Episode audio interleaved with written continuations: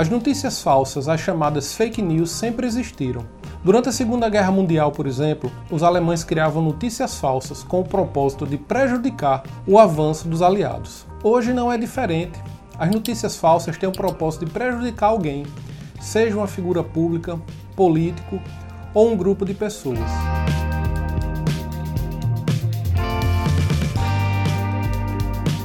A diferença das fake news de antigamente com as de hoje é a velocidade. Com a popularização de apps de mensagem e facilidade em criar sites e blogs de notícia, as fake news se multiplicam.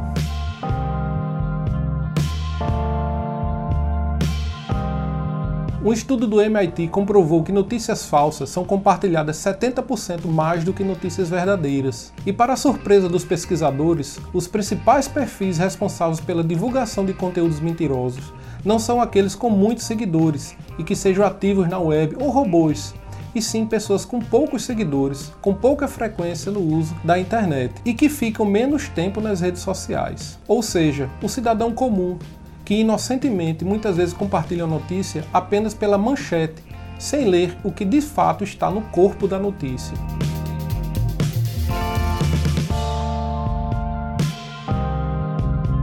Muitas vezes a manchete não tem nada a ver com a notícia, foi criada apenas para dar audiência ao site ou ao blog. Outro dado desta pesquisa é que notícias de política se espalham ainda mais rápido.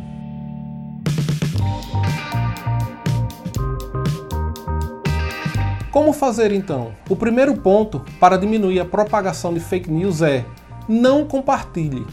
Receba, leia e pronto. Mas, se você sentir aquela vontade incontrolável de compartilhar, leia a notícia, pesquise em outros sites, veja quem escreveu e ainda assim pondere se é realmente relevante passar adiante.